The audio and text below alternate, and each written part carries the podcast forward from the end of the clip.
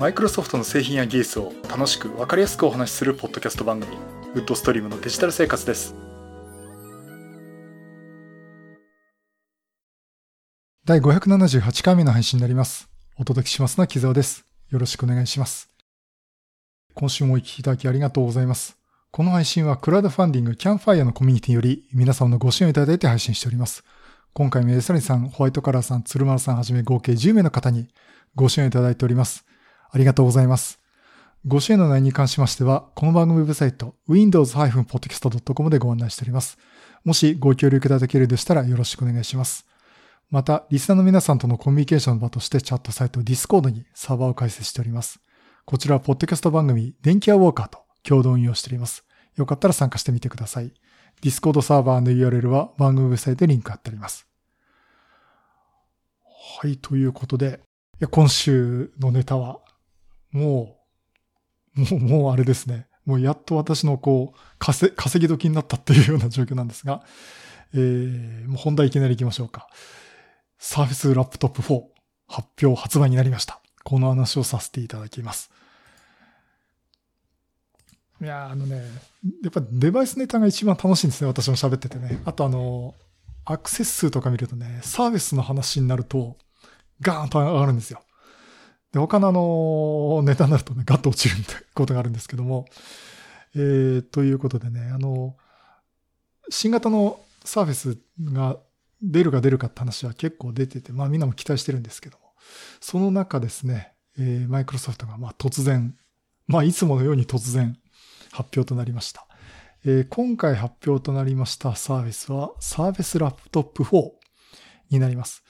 えー、期待していたね、サーフェスプロ8はまだお預けっていう状況で、まあ今年の秋になるか、またこの後の不定期ななんかタイミングで出るかわかりませんけども、まあそんなところでね、そっちは期待したいなと思っておりますが、さてこの Surface Laptop 4。この Surface Laptop と言ってるのは、まあマイクロソフトの Surface シリーズの、えクラムシェル型のノートパソコンを言います。まあもともとはですね、学生向けという、まあ教育市場向けのところもあって、まあ、あの、低価格版ではね、Surface Laptop Go っていうのが出てますけども、ちょっと学生を結構ターゲットにした、まあ、若い層をね、ターゲットにした、学校とかのこう真面目に使ってもらうっていうかね、えー、ノートパソコンです。だからすごくね、作りとしては手堅い作りとなっています。まずそういったノートパソコンシリーズなんですが、えっ、ー、と、これのね、4番目ですね、Surface Laptop 4が出ました。1年半分ぐらいのアップグレードになりますかね。私の娘、高校生なんですけど、Surface Laptop 3を使っていますけど、もう買ったのちょうど1年前でね、えー、今なんか、ペン型のタブレットでこう、デジタルザみたいで絵描いたりしてますけども、えっ、と、まあ、あの、すごく、あの、しっかりとした作りになってますし、もう私も欲しいなと思うくらいなんで、で、私もあの、よくパソコン買いますって相談を受けた時には、この Surface Laptop か Surface Pro、どちらかを勧めています。うんとね、やっぱりサーフェスって手堅い作りっていうのと、サポートもね、ずっとマイクロソフトしてるっていうのと、あとね、もう一つリセールバリューがですね、えー、とこがありまして、まあそんなとこいろいろ考えてるとね、結構、まあ私個人的には何度も言いますけど、バイオとかね、あっちの方に頑張ってほしいなとかね、あと富士通のライフブックとかね、あっちの方にこうまだ頑張ってほしいなっていうところあるんですけども、やっぱりちょっと安心してお勧めできるとなるとやっぱりサーフェスシリーズになります。さて、その中のシリーズの一つ、Surface Laptop 4なんですが、えー、今回発表されたのは13インチモデルと15インチモデル。これは従来通りですね、のラインナップになります。で、まあ、パッと見わからないです。あの、外観もほとんどわからないっていう状況なんですが、えー、大きな特徴はですね、CPU に Ryzen を積んだっていうことです。AMD のプロセッサー、 Ryzen シリーズですね。これを採用してるっていうことで、で、同時にですね、インテルのプロセッサーも、モデルも出てるっていう。えー、ですからね、この Surface Laptop 4といっただけで、バリエーションが結構あるんですね。まあ、色だとかメモリー容量だとか、プロセッサーもね、Core i5、Core i7 とかいうのもあったんですけど、さらにそれに Ryzen 7、Ryzen 5と Ryzen 7が加わってということで、あの、発売される商品のラインナップですね、非常に多くなっています。まあの、この背景で、ね、ちょっと私思ったのが、やっぱりライゼンを採用したっていうところは、やっぱりインテル一極集中になってしまうと、例えばインテルで半導体の提供を滞ってしまう。まあ最近よくありますよね。えー、逆に言うとそのリスク回避っていうことね。まあ AMD のラインも用意しといて、まあドルフを出しておいて品薄にならないようにっていうのも一つあるのかなと思ってます。さて、えっ、ー、と、じゃあまずプロセッサーの話をしますね。えー、プロセッサーはライゼンとインテル Core i シリーズ、それぞれ出ています。で、ライゼンなんですが、えー、こちらですね、カスタム AMD Ryzen Microsoft Surface Edition プロセッサーということになります。つまりですね、あの、 Ryzen のモバイル用のものということではなくて、さらにマイクロソフトが Surface 用に何か最適化していると。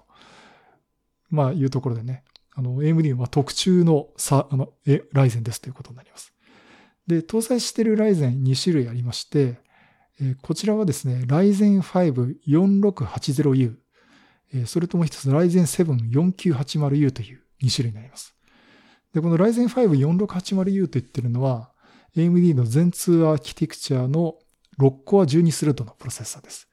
で、これ、グラフィック機能も内蔵しています。APU としてですね、Radeon RX Vega 6という、Vega 6か、というのを搭載しているということになっております。そして一方ですね、Ryzen 7の方なんですが、えー、Ryzen 7 4980U。これも全通アーキテクチャのプロセッサーで8コア16スレッドです。で、APU、グラフィックプロセッサーはですね、Radeon RX Vega 8を搭載しているということになっております。でちなみにこの Ryzen 7はですね、上位モデルということなんですが、こちらの15インチモデルのみに採用し、をに採用されています。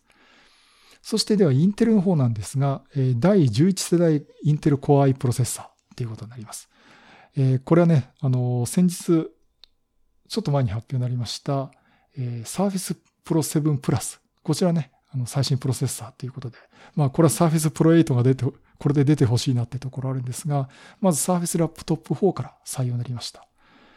で、Core i5 と Core i7 がラインナップに入っていまして、Core i7、Core i5 が 1135G7、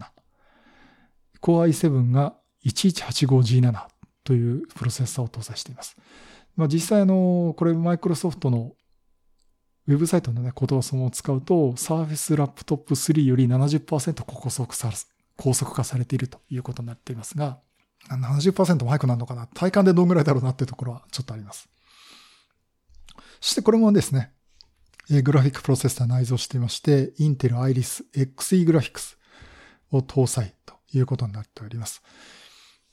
まあ、ということでね、プロセッサーだけで4種類搭載ということになっています。やっぱり Core i3 とか Core M3 はもう出てこないですね、さすがにね。うん、やっぱりあの、Surface って、まあ、これね、MacBook Pro とか MacBook Air とかにも通じるとこあるんですけど、やっぱり一番いいパフォーマンスで提供するってとこがあると思うんで、まあ、変にあの下のグレードのものをね、用意しなかったのかなと思っています。まあ、Surface Pro に関してもそうですよね。私が持ってるのは Core, i Core M3 のモデルですけど、あれはあの、旧モデルをそのまま年度を変えて出してるっていう形でラインナップに用意してるんですけども、もうほとんどもうメインではなくなってるという状況です。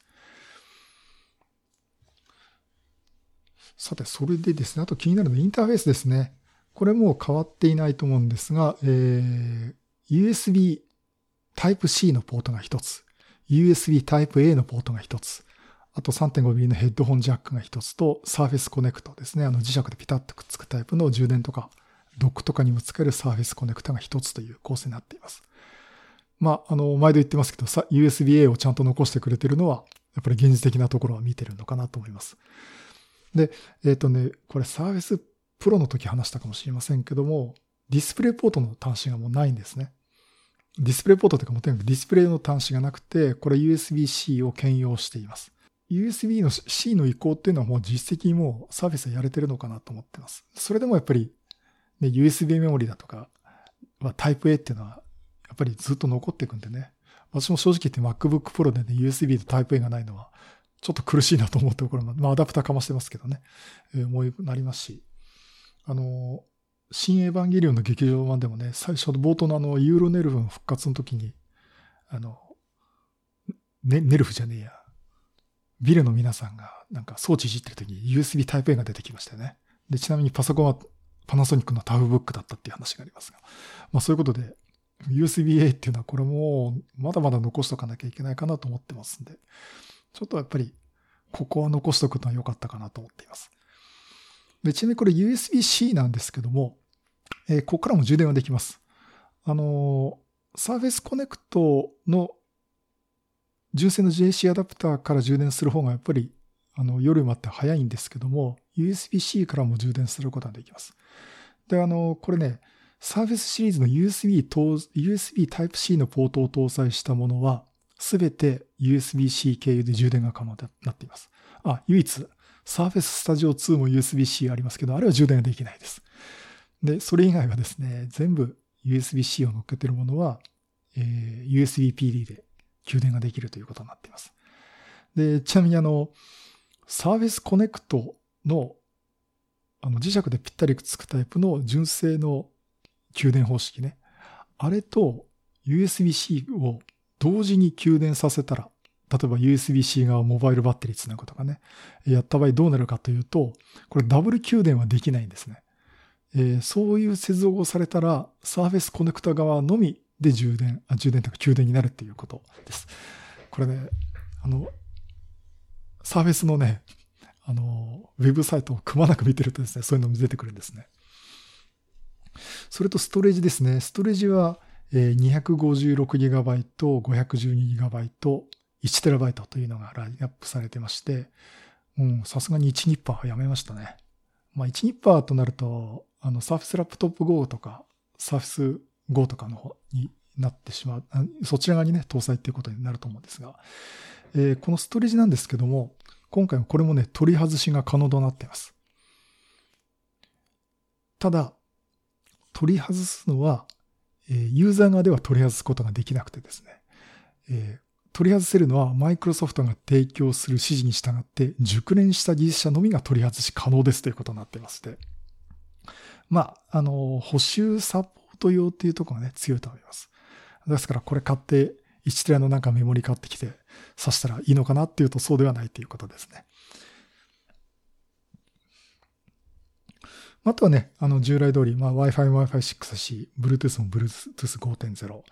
あと、マイクについても、デュアルファフィールドスタジオマイクっていう、これ Surface Go から積んでる、まあ、特にこう、奥行きっていうかね、ちゃんと音を拾ってくるもので、まあ、あの、テレワークとかで、こういったテレビ、ビデオ会議とかね、ビデオ通話の時も結構有効に使えますよという、綺麗に撮れますよというマイクになります。あとね、バッテリー駆動時間ですね。これは結構優秀っていうか、本当にこれ通りだったらいいなと思うんですが、えっ、ー、と、まず13.5インチモデルは、Ryzen 5のモデルは、えー、19時間。これまあ測定方法がね、ちゃんとあるんですけども、えー、19時間の稼働。Ryzen 7は17.5時間。Core i5 は17時間です。で、Core i7 についてはですね、これ15インチモデルしかないんですけど、15インチになると、Core i7 で16.5時間ということになっています。だからまあこれ通りいくと、まあ充電はね、あの、一回持ち出したらしなくてもいいんじゃないかっていう、どっかの M1Mac みたいな話になるのかなと思うんですけども。まあ、これ、実行でこれ仮に半分となってもね、8時間とかなるんで、うん、これだけでも結構十分かなと思います。まあ、いざって時はね、モバイルバッテリーから USB-C で給電もできますんで、ほとんどひょっとしたらもう AC アダプターいらずで出かけられるのかなとはちょっと思っています。あとはな、重量かな。重量はですね、13.5インチモデルで、あ、そうだ、これね、アルカン、そうだ、あの、キーボードのところが、素材が2種類あるんですよ。アルカンターラ素材っていうあの、ふわふわの触り心地のいいものと、あとメタルですね。あの、まあ、普通のアルミみたいな感じのノートパソコンに使っているものと同じなんですが、これ2種類、13.5インチモデルについては2種類ありまして、で、これで重量が若干違うってことでね、アルカンターラ素材を使っているのは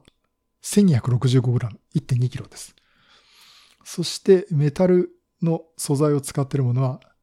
1288g。まあ、ちょっとね、20グラムぐらい置いて、まあ、あんまり大した違いはわからないんですけど、えー、そういうようなところがありまして。まあ、1.2キロっていうと、まあ、軽くはないっていうか、まあまあ、まあの、ね、クラムシェルのノートパソコンとしては持ち運べるに、まあ普通かなと思っています。ね、富士通みたいにね、634g とかになるといいと思うんですけどね。うん。それと、えー、15インチモデルに関しては 1542g ということで、まあ 1.5kg ですね。えー、ということになっております。で、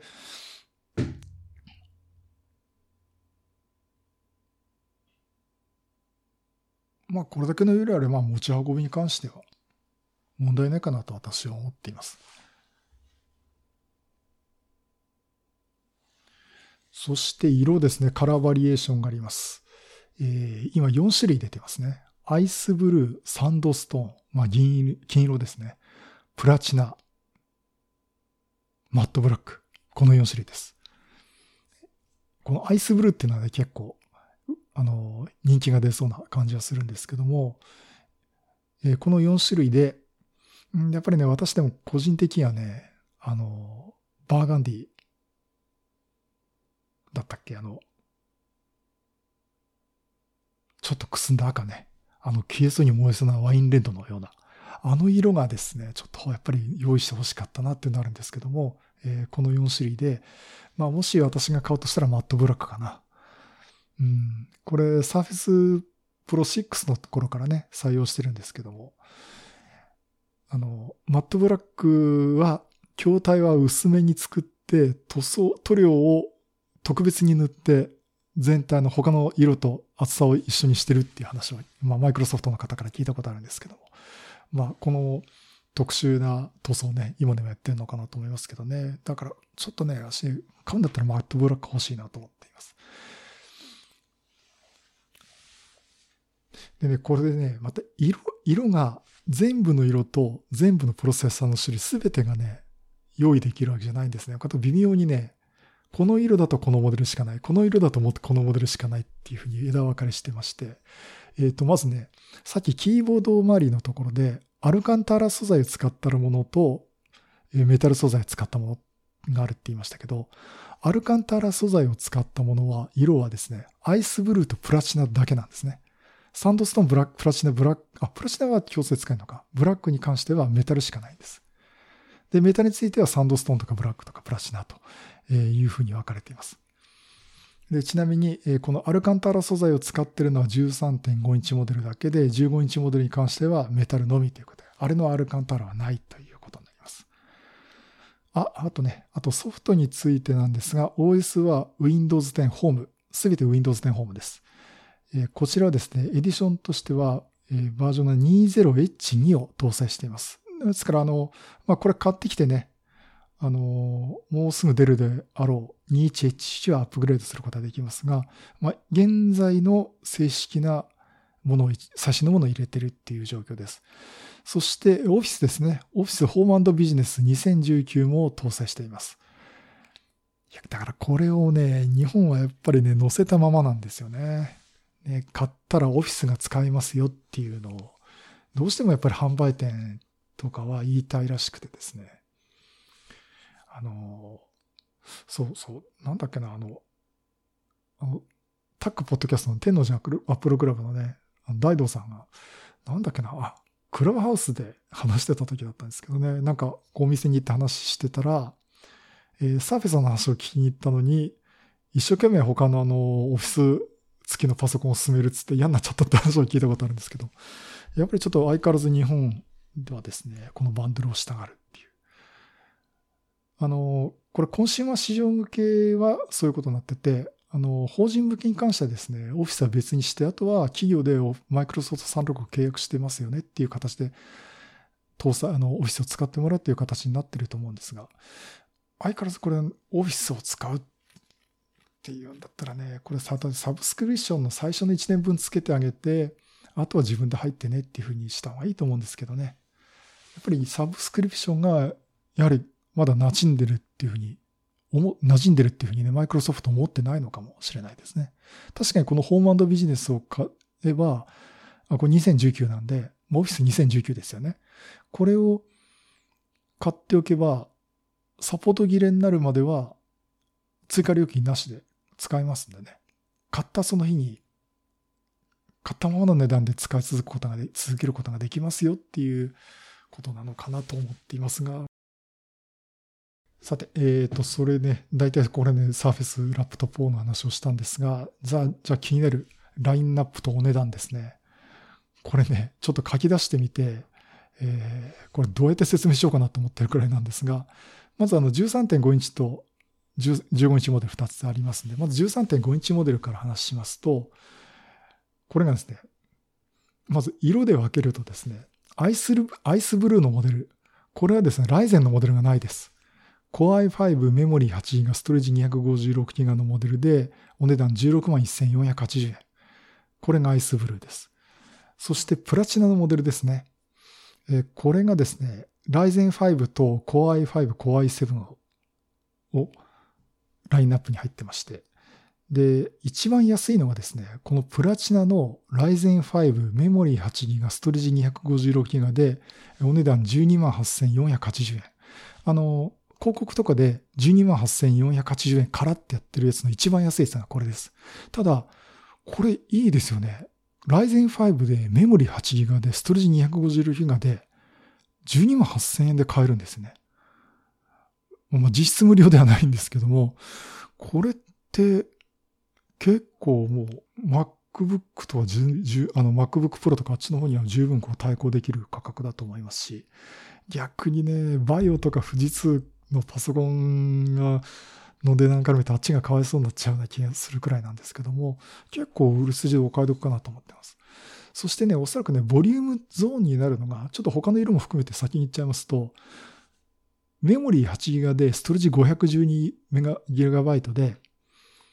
16、お値段16万1480円。これがですね、Surface Laptop 4の標準的な価格になると思います。えっ、ー、と、まずプラチナモデルとか、あとサンドストーン、マットブラックにも共通しているんですが、Core i5 メモリー 8GB、ストレージ 512GB、お値段16万1480円があります。で、これもね、値段他も見ると大体それが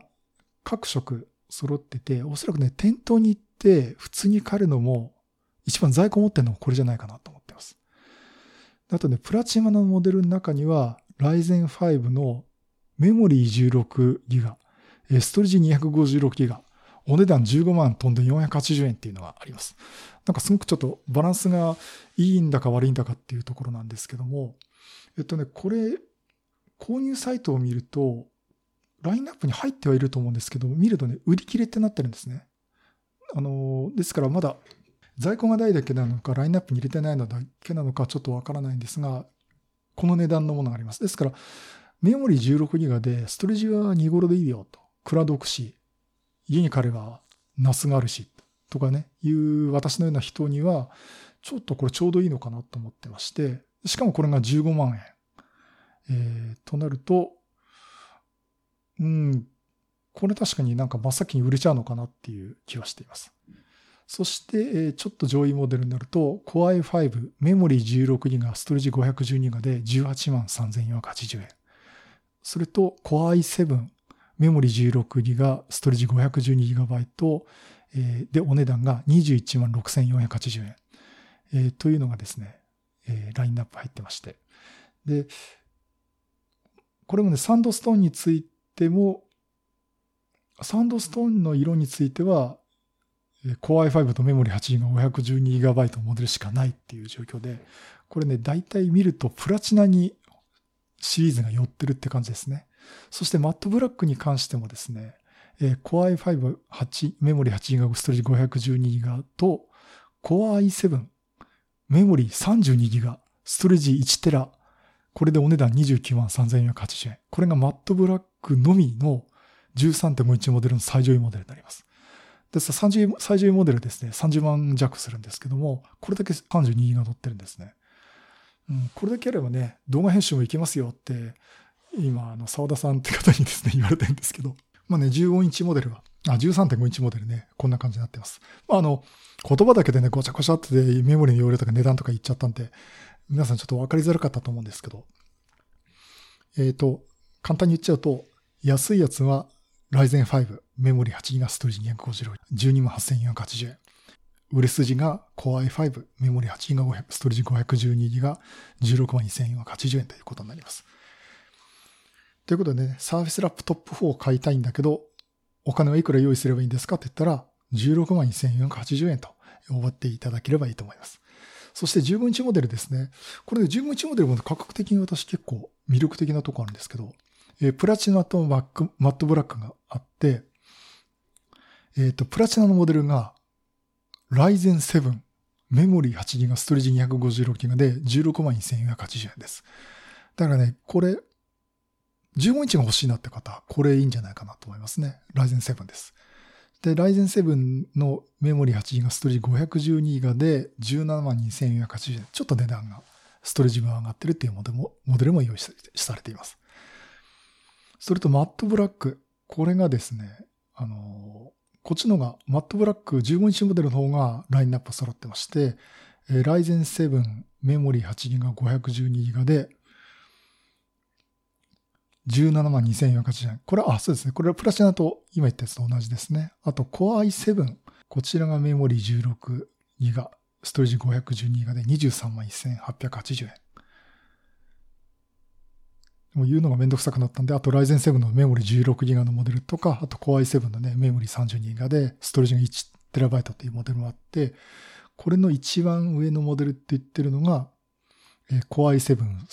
メモリ32ギガ、ストレージ 1TB で30万2280円ということになっています。結構ね、贅沢装備しても30万円なんですね。30万円私とても買えないですけど。まあ、あの、そういうところがありますんで、15インチモデルにしようかなっていう人は、私の周りにもいましたけど、うん。だったらこの Ryzen 7のね、あの、16万のモデルにしてもいいのかなと思ってます。まあだから逆に、まあ16万円ちょっと用意しておけば、13.5インチと15インチの、だからちょっとどっか好きな方を選んでもいいのかなと思ってますんで。とにかくね、これあの、バリエーションがたくさんありますんで、えっ、ー、と、今数えただけでね、15バリエーションがあります。ほとんどがもう BTO に近い形になってるんですけどね。まあ、それだけの組み合わせがありますんで、まあ、そこから好きなものを選んでもらえればいいかなと思っております。ただ、これね、家電量販店に行って、えー、普通に買えるのは、多分プラチ13.5インチのプラチナとマットブラック。で、アイスブルーの置いてあるかどうかかなっていう感じだと思うんですね。これだけのラインナップね、これマイクロソフトの直販サイトだから買えるんですけど、ヨドバシとか行っても値札は書いてあってあるんですけど、ほとんど売り切れになってるんですよ。どれが買えるのっていうと、プラチナかマットブラックですっていう感じでね。さすがに全員機種を置いてるわけいかないと思うんで、まあちょっとそこはあの、店頭で買われる方、ちょっと事前によくね、調べてた方がいいかなと思っております。まあそんなところで、サービスラップトップ4、手堅いクラムシェルノートパソコンということになりますんで。まあ私も今後あの、また相談を受けたらですね、いろんなパソコン何したらいいですかって相談を受けたらですね、多分この Surface Laptop 4をおすすめすると思います。で、同時に Surface Pro もおすすめしておきたいなと思っています。まあ、あの、個人的には VAIO と富士通の LIFEBOOK を応援したいところあるんですけどね。Windows のノートパソコン欲しいなっていう方はですね、参考にしていただければなと思っております。はい、以上、サービスラップトップ4のお話をさせていただきました。はい、ということでね、今週ね、結構いろいろニュースあったんですけど、なんかもうサーフェスの話でもう30分以上話してるんで、えー、また続きは次回以降としたいと思うんですが、えっ、ー、と、何があるかっていうと、あの、パラレルズ、あの、Mac 上で動かす、えー、仮想環境ですね。パラレルズついに M1 に対応ということで、えっ、ー、と、バージョン16.5ですかね。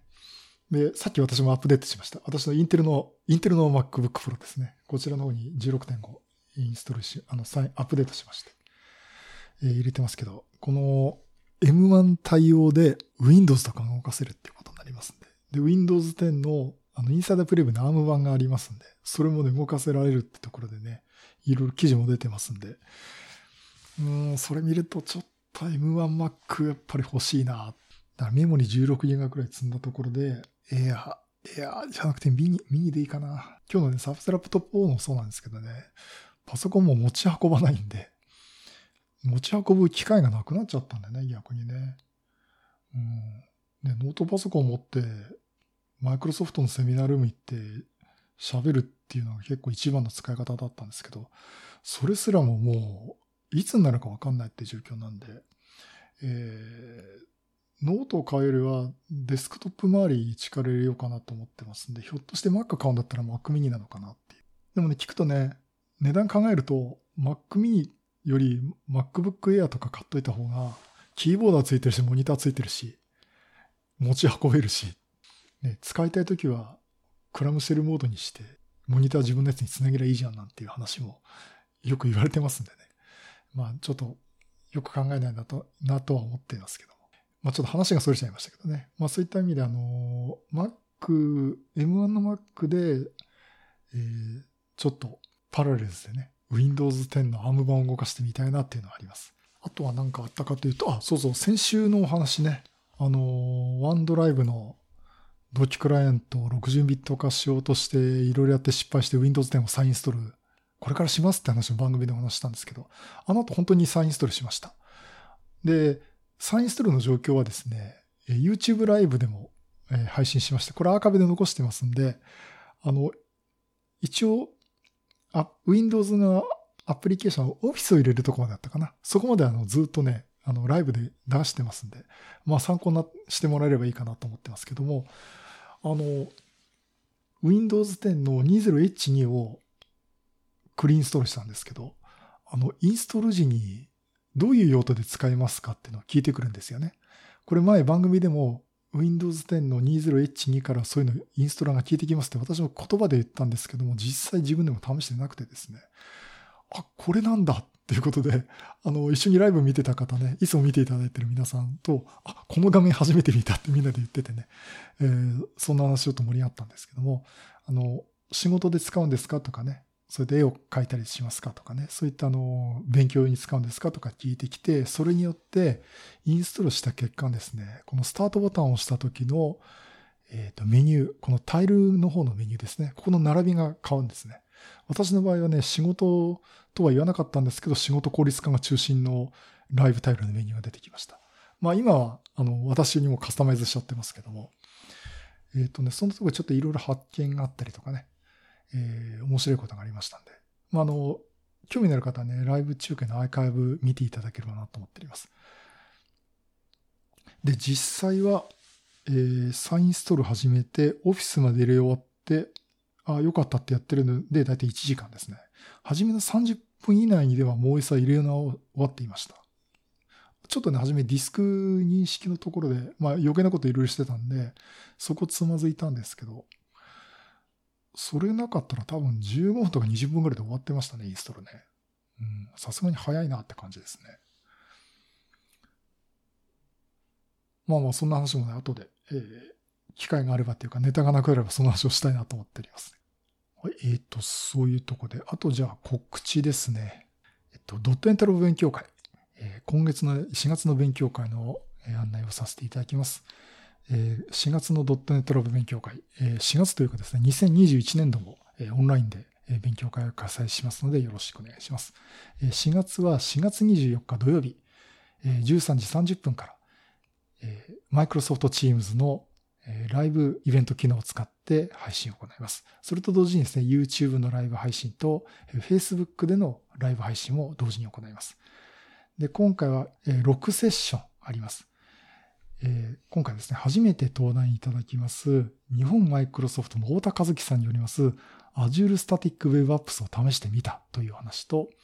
あとマイクロソフト MVP でもお世話になっております、えー、三葉さんによります、アバロニアはカジュアル MacApps 開発の銀の弾丸となりうということでですね、